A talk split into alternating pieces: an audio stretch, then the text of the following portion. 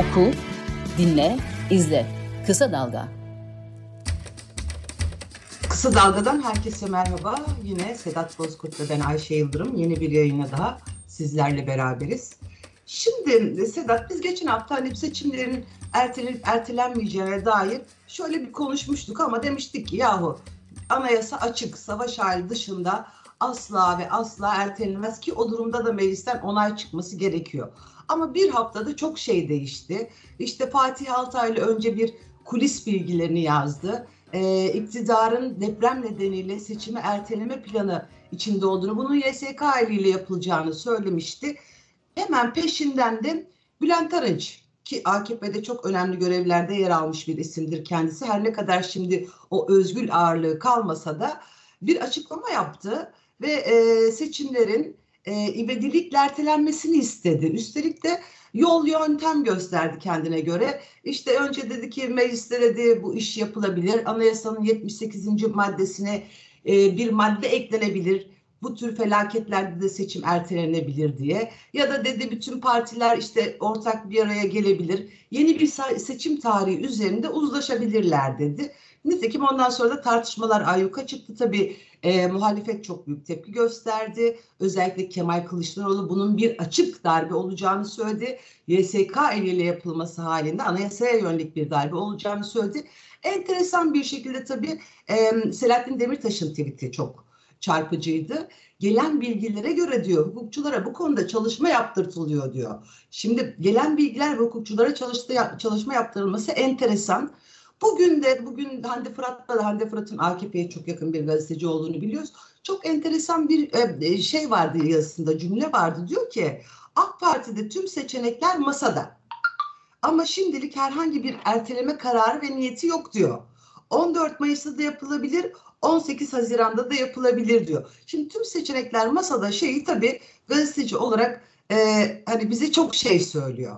Seçenekler masada ama 14-18'de değil böyle sanki hani kamuoyunun e, nabzını ölçmek için ortaya atılmış bu tartışmalar ve e, yeri yapılmaya çalışılıyormuş gibi bir izlenim ediniyorum ben doğrusunu istersen. E, Ankara'da nasıl bir hava var? E, sen nasıl okuyorsun bu seçimin ertelenme çalış daha doğrusu ertelenme isteğine yönelik e, çıkışları? Ya şuradan başlayayım. E, deprem kadar ağır bir cümle kurarak başlayayım anayasa, yasa, mevzuat, demokrasi, hukuk falan bir anlamı yok. Sonuçta bu işe kim karar verecek? İki kişi. Dün bu iki kişi bir araya geldiler. Evet. İkisi bir araya gelip açıklasalar. Biz şu zaman yapacağız, bu zaman yapacağız, erteledik deseler. Ne yapacaksınız? İşte yine konuşacağız burada. Seninle konuşacağız. İşte muhtelif gazeteciler konuşacak. Muhalefet buna karşı çıkacak. Muhtelif nitelemelerle, adlandırmalarla. E, sonuç alınacak mı?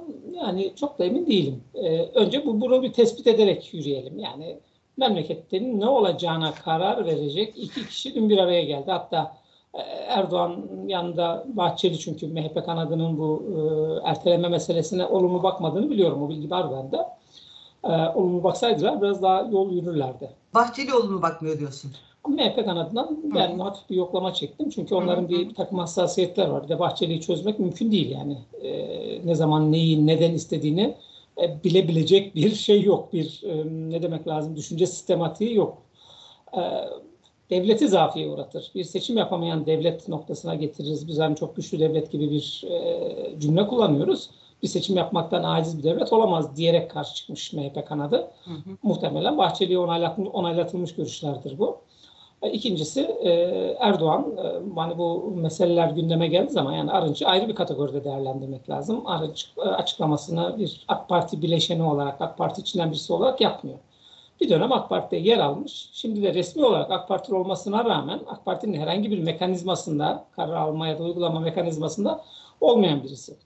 Arınç durduk yerde böyle bir tartışma açmaz. Ee, bence evet. bu e, bu niyeti aşındırma amaçlı bir e, açıklama bu. Yani ertelenmesine ihtiyaç olabilir mi? Olabilir ama orada e, ertelemekten daha zor bir şey dillendiriyor. Yani bunu yapacaksanız diyor, liderlerle bir araya gelmeniz lazım diyor. E, yani bu bugünkü iktidarın anayasayı e, zorlamasından daha e, sıkıntılı bir şey. İnternet mi gitti bu arada? Duyuyor, devam et. Ha, duyuyorsa tamam. Tamam pardon. Şimdi ekranda sen donunca ben de öyle. Yani hala internet sorunumuz var bizim e, tahmin edeceğin gibi. Sesim normal geliyorsa Evet. devam edeyim. Yani Bülent Arınç orada anayasa, anayasayı zorlamadan daha e, politik olarak Erdoğan açısından zor bir şeyden söz ediyor. Bütün liderleri topla bu kararı parlamentoda oy birliğiyle al diyor. Bu yani bu olmaz demenin e, başka bir yöntemi. E, durduk yerde bir Bülent Arınç böyle bir tartışma e, yol Yani açarak anayasaya karşı darbe yapmayın, beraber toplanıp karar verin demek istiyor diyorsun. E tabii yani zaten liderleri bir araya Erdoğan'ın toplaması dünyanın en zor işi. E, bir de burada hani Arınç'ın bir önerisi olarak e, bunun peşine kimse düşmez. Hani MHP'nin Arınç alerjisi, Arınç'ın da MHP alerjisi biliniyor. MHP demeyelim de. Bahçeli diyelim. Çünkü çok sayıda MHP'linin gönüllü avukatlığını yapmış bir isimdir Bülent Arınç 12 Eylül sonrasında e, davalarında. E, şimdi bu böyle gündeme geldi. Bu tabii ki AK Parti'nin çatısı altında konuşulmuyor mu? Konuşuluyor tabii ki ama e, Erdoğan hiç renk vermiyor. E, çünkü Erdoğan e, bu gibi meselelerde zaten belli bir süre ortadan kaybolur. Çok kritik dönemlerde orada göremezsiniz. O kritik dönem birazcık aşınır. Etkisi azalır. Ondan sonra ortaya çıkar. Burada Erdoğan'ın kafasındaki model belli. E, bu Hande Fırat'ın e, bugün yazdığı, e, muhtemelen ona, onaylatarak yazmıştır. E, bilgi bende de mevcut. Bendeki bilgi şu, e, Erdoğan ne olursa olsun, Hı hı. bendeki daha doğrusu yani görüştükleri zaman somut bir mesele olarak ele almamaları, e, hani 18 Haziran'a mı kalsın diye muhtelif insanların görüş bildirmesi karşısında Erdoğan'ın susmasını ben çok rahat değerlendirebiliyorum. Çünkü iyi kötü tanıdığımı varsayıyorum. Erdoğan 14 Mayıs'ta bu seçimi yapar. E, niye yapar? Politik gerekçeler, ekonomik gerekçeler önemli değil çünkü. E, hatırlıyorsun kısa dalgada yazmıştım zaten sarayda medyum mu var diye. Çünkü e, kalp gözü açık hocalar Evet. 14 Mayıs'ta yapması gerektiğini söylediler. Bitti bu mesele. Yani e, bu- bundan dönüş dönüşü olmaz Erdoğan'ın.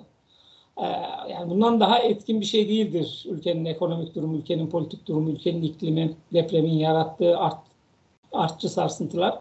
Yani Erdoğan'ın kafasında hesabını kitabını şimdi ona göre yapıyordur. Ee, 14 Mayıs'ta seçimi çünkü bir kere ağzından çıktı. Bir de yani geri adım atmayı tırnak içinde söylüyorum. Bu gibi meselelerde geri adım atmayı çok da e, kendisi açısından zafiyet gören bir liderdir bu. E, o yüzden 14 Mayıs'ta de yönettiği devletin bir acziyet e, içinde olduğunu e, göstermez de öyle bir algı yaratmak da istemez. Ha bir de hele seçimden kaçacak bir lider. Çünkü girdiği bütün seçimleri kazanmış. Bundan sonra gireceği bütün seçimlerde kazanacağı gibi bir iddiası olan bir liderin öyle seçimleri ertelemek, seçimleri gece bırakmak ya da kendi ilan ettiği tarih dışında yapmak çok onun tarzı değil. Ben e, o nedenle hani seçimlerin çok e, hani bu tartışma olacak, bitecek muhtemelen. Ama 14 Mayıs'ta seçimi yapmak için şimdi bütün e, kurgusunu hazırladığını düşünüyorum Erdoğan'ın. Ama şu, şöyle bir şey yok mu Sedat? Yani depremden bu yana Erdoğan seçime yönelik tek bir cümle kullanmadı. Ve sürekli hani e, sanki iktidar devam edecekmiş gibi işte e, bir ay sonra evleri yakmaya başlayacaklarını, bir yıl içerisinde tamamlayacaklarını söyleyerek, bir yıl sabırlı olmalarını isteyerek alttan böyle bir, bir yıl vurgusu yaparak devam ediyor ve seçim kelimesi ağzından bile çıkmıyor. Sadece onda değil. E, diğer AKP yönetiminden de seçime yönelik hiçbir şey duymadık, dinlemedik. Ve yani hani diyorsun doğru Erdoğan kendisi geri adım atmaz ama Arınç'ın yaptığı açıklama gibi böyle sanki dışarıdan bir baskı var ve e, o istek üzerine mecburen erteleyecek gibi bir hava yaratılamaz mı? Yok. Ee, Erdoğan, yani Erdoğan ve AK Partililerin hiçbiri seçimi dile getirmiyorlar. Çünkü depreme odaklanmış vaziyetteler. Çünkü ım, bu deprem de onlar için bir gündem oluşturdu. Şimdi bu depremin enkazını bir önce kaldırmalarının nedeni orada işte biz hemencecik müdahale ettik, temizledik, binaların da temelini attık. İşte hani bir yıl e, bana izin verin meselesinin somut e, orada bir şeyini göstermek istiyorlar. Fotoğrafını, temelleri atılmış, su basmanları çıkılmış şeyler. Çünkü inşaatı seviyor e, AK Parti iktidarda, Erdoğan da. O nedenle seçim meselesine çok girmeyecekler şimdilik. İşte temelli atmaktan sonra, attıktan sonra ondan sonra başlayacaklar seçim meselesine.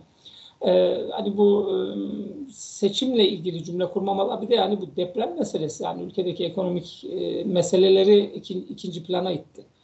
Ee, bu, bu da onlar için tabii ki deprem onların politik olarak kullanabileceği olumlu bir zemin değil ama en azından e, muhatap olmaları gereken gündemi değiştirdi.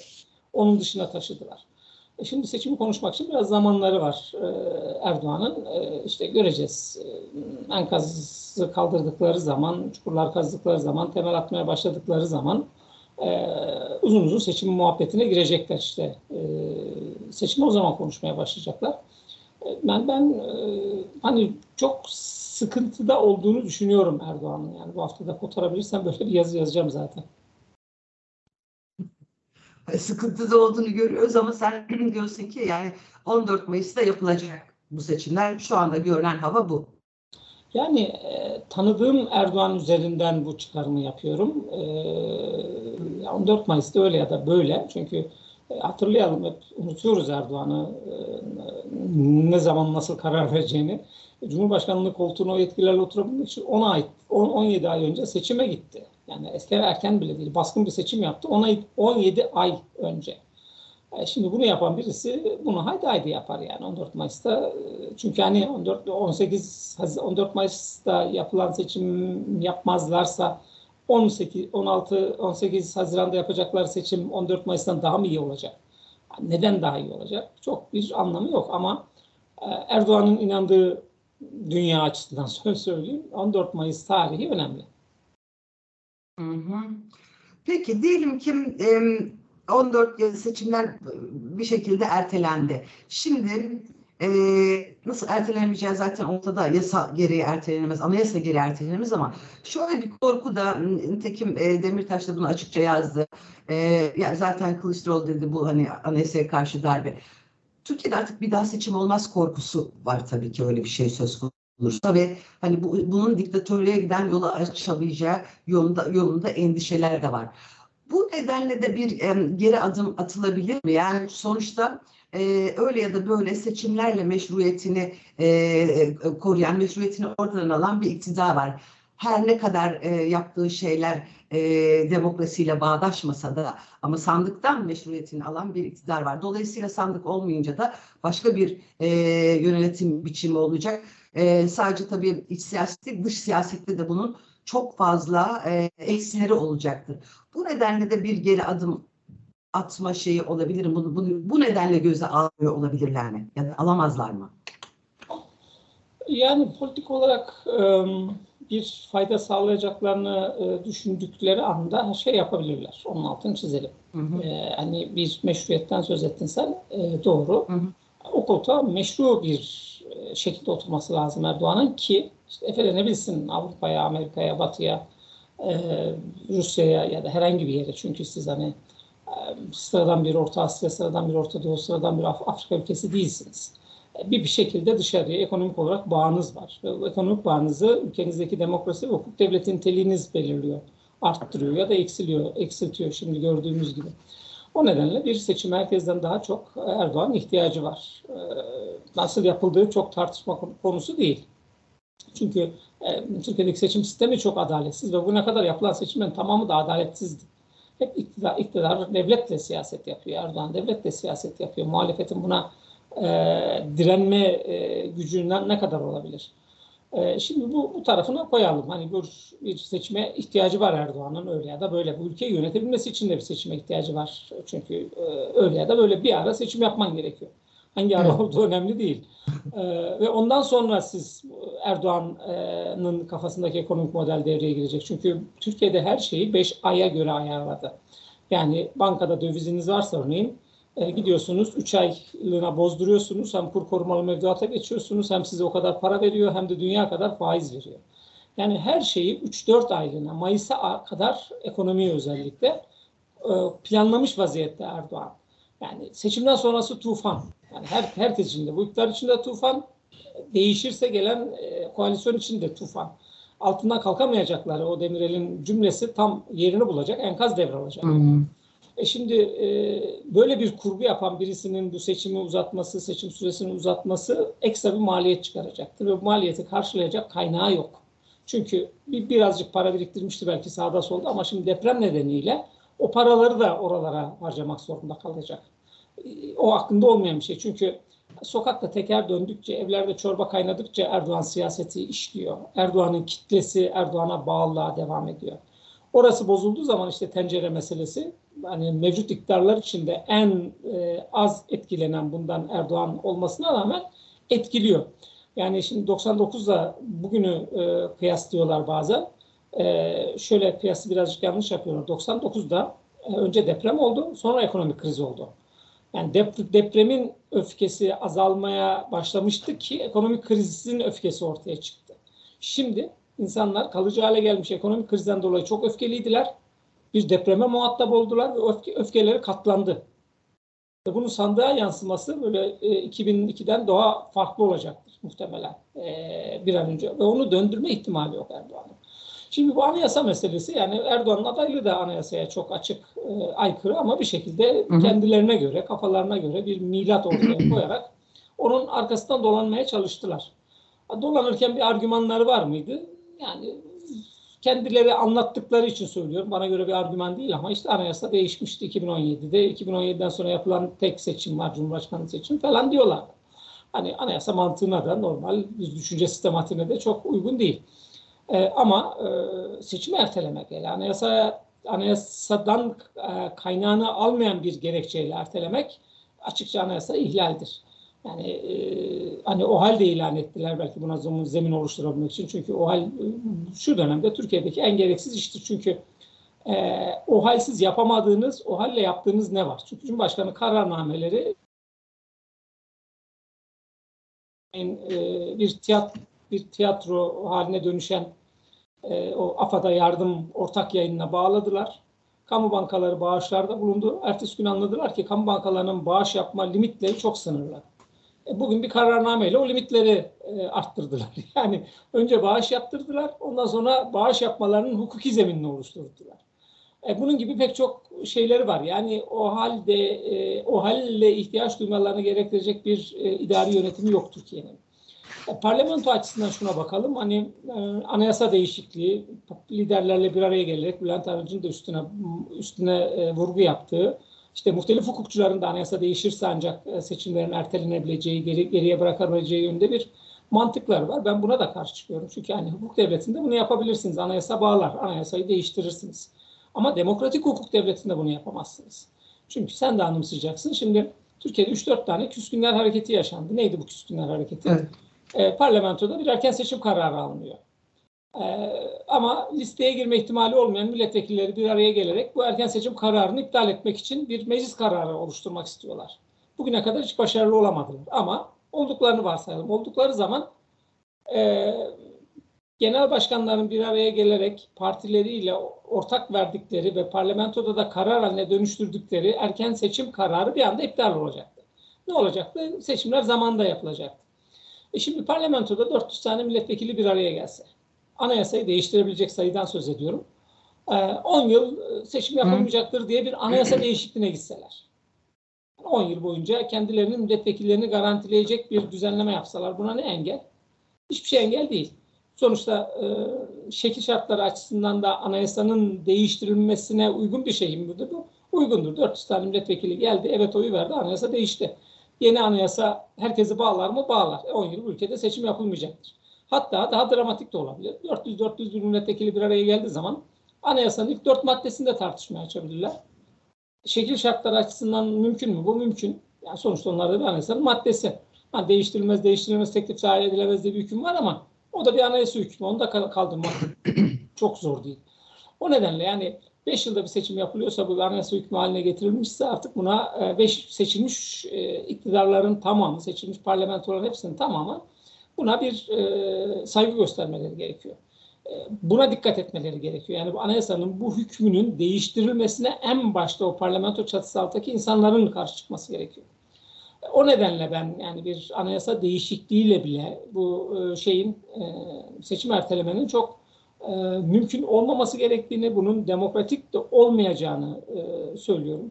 Öyle ya da böyle bu koşullar altında koşullar ne olursa olsun işte tarihçiler hatırlatıyor. Kurtuluş Savaşı döneminde bile seçimler yapılmış. O beğenmedikleri, itip kalktıkları tek de parti döneminde yani bugünden baktığınız zaman tabii ki eleştirecek çok şey var ama beş kez insanların önüne sandık konulmuş. Yani tek parti olmasına rağmen sandık konulmuş. Kendi içindeki yapılar içinde bir sandık üzerinden yarış yaşanmış. E şimdi buralarda seçim yapılıyor, bir depreme muhatap olmuşsunuz diye üç ay sonraki seçimi bir sonra ertelemenin bir e, mantığı da yok. Ben o nedenle yani anayasa değişikliği zaten yapmaları mümkün değil. E, muhalefet toptan bir itiraz etti. HDP, HDP bileşenleri de, e, Millet İttifakı bileşenleri de. E, o nedenle bir anayasa değişikliği çok mümkün gözükmüyor. Yani Cumhurbaşkanlığı adaylığı gibi e, hani böyle sağından solundan dolaşabilecekleri bir e, anayasa metni de yok ortalıkta. Kesin hüküm çünkü oradaki herhangi bir onun e, onu kendi kafalarına göre yorumlayarak başka bir e, şekle şemale sokmaları da yok. E, ve anayasayı da ne kadar zorlayabilirler? Olabildiğince zorladılar zaten ama bundan daha fazla zorlarlarsa çünkü Erdoğan da şunu unutmaması gerekiyor. Bugün Cumhurbaşkanlığı makam koltuğuna oturmasının e, en e, meşru zemini bu anayasanın varlığıdır. Bu anayasayı ortadan kaldırdığınız zaman Erdoğan'ın Cumhurbaşkanlığı da tartışmaya açılır.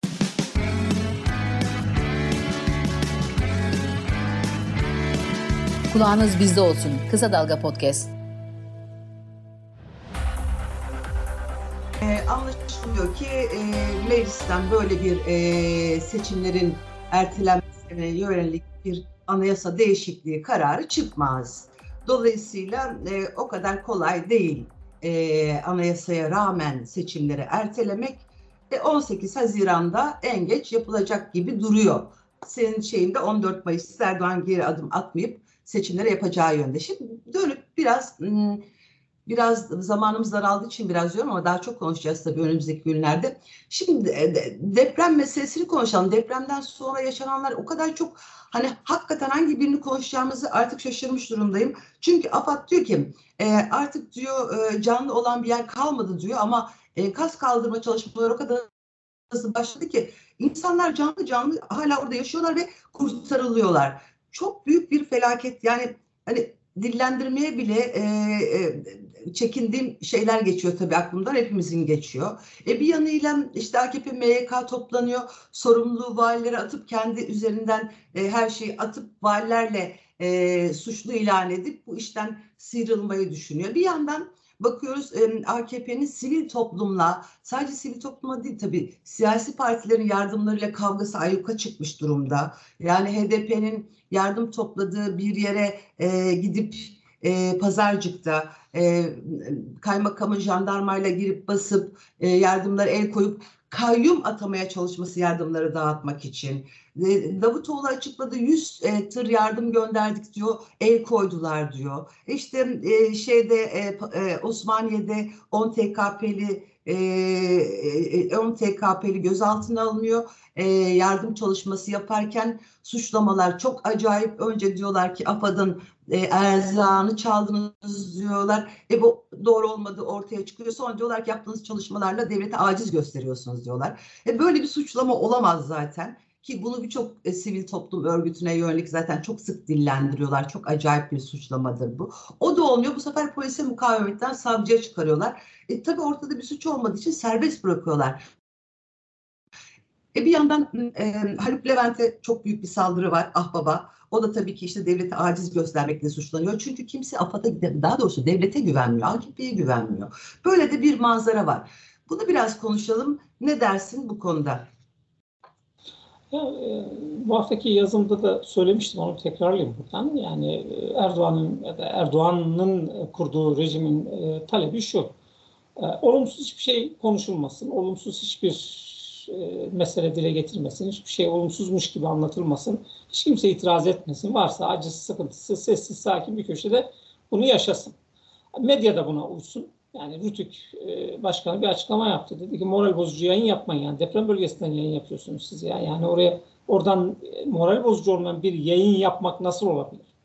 Yani hani tam gazeteci evet. değilsin ama e, yani böyle bir e, dünyayı kavrama yeteneği olma, olan bir e, insan modelinde mi açtık artık? E şimdi böyle bir e, karşınızda böyle bir taleple yer alan e, devlet gücüyle de bunu zorlayarak kurmaya çalışan bir siyasi iktidar var. Yani yardım yapılacaksa da tek ben yapayım diyor. İlk kez bu karşılaşmıyoruz. Hatırlarsan yerel seçimden hemen sonrasında muhalif belediyelerin e, yardımlarına, paralarına el kondu. Yani salgın sırasında. Tabii. Salgın sırasında tabii. Yani sağa sola yardım yapacakları, bunun için oluşturdukları fonlara el koydu devlet. Yani benim e, fakirime, daha doğrusu sistemin kendi ürettiği ve seçmen haline getirdiği fakiri e, AK Parti hiç kimseye kaptırmak istemiyor. Kendisi bu fakirliği, yoksulluğu yönetmek istiyor zaten. Burada da aynı tabloyla karşı karşıyayız. Ama ortaya bir şey çıktı ama ortaya çıkan işte olumsuzluğu ortadan kaldıracak ben olayım. Benden başka kimse olmasın. Asker de dahil. Çünkü askerin de devreye girerek bir sempati kazanmasını istemiyor. Yani hani asker dediğiniz eskiden evet. e, hani darbe yapma niyeti olan ve sizin için risk oluşturan siyasi iktidar için seçim iktidar için risk oluşturan bir yapıydı kurumda ama geldiğimiz noktada muhalefetin ana muhalefetin liderini eleştirdiği zaman alkışlayan kuvvet komutanlarından oluşan bir ordu var. Buranın tamamen kurgusu sana ait. Bunu yangında da yaşadık. Yani şimdi deprem üzerinden konuşuyoruz. Makarayı başa saralım. Yangın ya. Sivil toplum örgütleri gitti. Ne yaptılar? Kovdular. Yardım evet. yapmalarını istemediler. Askeri devreye sokmadılar. Ve kendileri de geldikleri zaman Cumhurbaşkanı talimatı üzerinden yangın söndürmeye geldik dediler. Böyle birazcık da insanla kafa bulur gibi. E şimdi böyle bir yapı var karşınızda ve depremin altında kal, kalmış vaziyette. Yani devlet dediğiniz organizasyon yok orada. Hani devleti hırpalamayın falan diyorlar ama yani devlet dediğiniz insanlardan oluşuyor. İnsanlar aldığınız zaman kalan yerler binalardır, tabelalardır. Şimdi orada vali bir devlet. Hemen o gün bir pozisyon alması gerekiyordu. Orduyu da devreye sokarak, bütün elindeki kurumları devreye sokarak ve Türkiye'de ne kadar orada kullanabileceği kurum varsa onların da tamamını devreye sokarak. Yani her enkazın başına bir tane bir kişi koysaydınız ben diyecektim ki siz güçlü devletsiniz. Yani bir şey yapmasa bile enkazın başında devlet adına gelmiş ya da devletin organizasyonuna gelmiş bir kişinin varlığı devletin varlığı anlamına gelecekti. Bunu gördük mü? Yok. AFAD'a göre bakarsanız işte dün bir kanalda AFAD Başkanı açıklama yapmış. Anında gittik müdahale ettik hı hı. diye. Nitekim oradaki o programı sunan arkadaşımız da e, deprem bölgesindeydi. Ya ben oradaydım üç gün yoktunuz demek zorunda kalmış. Yani düşünsenize muhalif olmayan bir kanaldan söz ediyoruz. E çünkü e, sürekli olarak size gördüğünüzü tarif eden bir siyasi iktidar var ve o ne söylüyorsa onun söylediğine de e, inanmanızı istiyor. Hatta bunun inanmanız için de her şeyi yapıyor. Şimdi sivil toplum örgütleri kendi çabalarıyla organize olup hemen oraya gidebiliyorlarsa ve siz devlet olarak oraya gidemiyorsanız sivil toplum örgütleri kadar hızlı e, o zaman devletin oradaki sivil toplum örgütlerine tabi olması gerekir. Ama bizim ortaya çıkan tablo ne? Oraya gelip sivil toplum örgütlerini de ortadan kaldırmaya çalışan her şeyi devlet adına, yani AFAD çünkü artık bir e, AK Parti'nin Erdoğan'ın siyaset yapacağı kurum haline dönüştürmüş vaziyette. AFAD üzerinden her şeyi yapmak istiyor. Nitekim yabancı kurtarma ekiplerinin de aynı eleştirileri e, ne tanıklık yaptık. E, yani kendilerini kazdığı yere gelip AFAD'ın son anda müdahale etmeleri, AFAD'ın ön, engel çıkarmaları, çevrelerinde herhangi bir koruma önlemi alınmaması bunların hepsini alt alta koyduğunuz zaman yani Deprem oldu ama depremden sonra da e, ne var ne yoksa ben çözerim, ben yaparım, benden başka kimse yapamaz. Çünkü artık devletin bütün kurumlarını politik birer aygıt aparat araç haline getirdiği için nitekim gördük de bunu. Yani deprem olmuş sabahın köründe insanlar e, enkaz altındalar, canlarını kurtarmaya çalışıyorlar. Bir talimatla bütün camiler sela okuyor. Yani e, evet. ya devlet ne yapmaması gerekiyorsa her şeyi yapıyor. Sizin anlayacağınız. Yapması gereken hiçbir şey yapamadığı zaman iş buralara kadar gidiyor. Yani tamamen depremin altında kalmış bir iktidar var. Bu, bunu, bu, bunu da şu yöntemle çözecek. İşte biraz önce söyledim. Enkaz ortadan kaldıracak. Ne güzel yaptık, temizledik her tarafı. Yaraları sarıyoruz. iki tane de temel atacak. Çünkü barınma bu ülkedeki insanlar için çok ciddi bir sorun. Oradan o insanların acılarına e, belki gidereceğini e, düşünüyor. Belki hani o bölgede e, çok etkili olmasa bile o bölgeyi göstererek diğer taraflardaki seçmenlerini etkilemeyi düşünecek. Yani hep böyle politik olarak faydacı bir hamleler yapan, bunun içinde devleti araçsallaştırarak dibine kadar kullanmakta da herhangi bir e, sıkıntı görmeyen bir siyasi iktidar var. Yani bu, bu deprem meselesi. Nitekim işte geçen sene deprem olan bölgelerin bir kısmı deprem için riskli olan bölgelerden çıkarılmış. E, bugün okuyoruz ki resmi gazetede yayınlanan gene bir Cumhurbaşkanı kararnamesiyle tekrar o riskli bölgeler haline gelmiş. Niye? Hemen aklımıza evet. şu geliyor. E, çünkü bugün bir de şey var arkadaşlar paylaşmışlar e, gene e, sosyal medyada gördüm. Orman vasfını kaybetmiş yerlerin işte şey muhtelif amaçlar için kullanılabileceği. Bunların hepsinin arkasında hemen aklımıza şu geliyor. Yani bir kişi için, bir menfaat için, bir fayda için, politik olmasa da ekonomik bir fayda için alınmış kararlar bunlar tamamı. Yani o bölgenin riskli bölgeden çıkarılmasının kesin nedeni yani herhangi bir bilgiye dayanarak söylemiyorum ama 20 yıllık AK Parti pratiği üzerinden söylüyorum. AK Parti iktidarı pratiği üzerinden söylüyorum. Orada inşaat yapmak isteyen, orada inşaatla bir şeyler yapmak isteyen birileri için somut bir nedenle oralar riskli bölge olmaktan çıkarılmıştır. Ha bugün tekrar riskli bölge olarak e, ilan edilmesinin kökeninde de artık orada inşaat yapılacak. Yani inşaat yapılacağı zaman sıradan bir yermiş gibi oralarda inşaat yapamazsınız. Aslında oralarda hiç inşaat yapmamak lazım ama biraz önce söyledim. Bunlar hiç dertleri değil, mesele değil. Şimdi oraları ıı, kepçelerle çünkü şöyle bir talimat vermişler bütün o beşli çetelerin tamamına. Çünkü biliyorsun muhtelif beşli çeteler var. Ne kadar Tabii. elinizde iş makinesi varsa buraya gönderin. Yani iş makinesi ne yapar? İşte temizler. Bir an önce temizleyecekler. Ee, gene geçen sefer de öyle demişlerdi. Maden kazasında hemen ertesi gün cenazelere ulaştık. Bundan övünen bir siyasi iktidarınız var. Şimdi en enkazı iki günde temizledik diyen bir siyasi iktidara muhatap olacağız. Yani. Maalesef. Maalesef süremizin de sonuna geldik Sedat. Yani görünen manzara Erdoğan inşaat filizleriyle gitmek istiyor şu an için. Çok teşekkür ediyorum. Haftaya buluşmak dileğiyle. Görüşmek üzere. Hoşçakal. Umarım bir şeyler konuşuruz haftaya.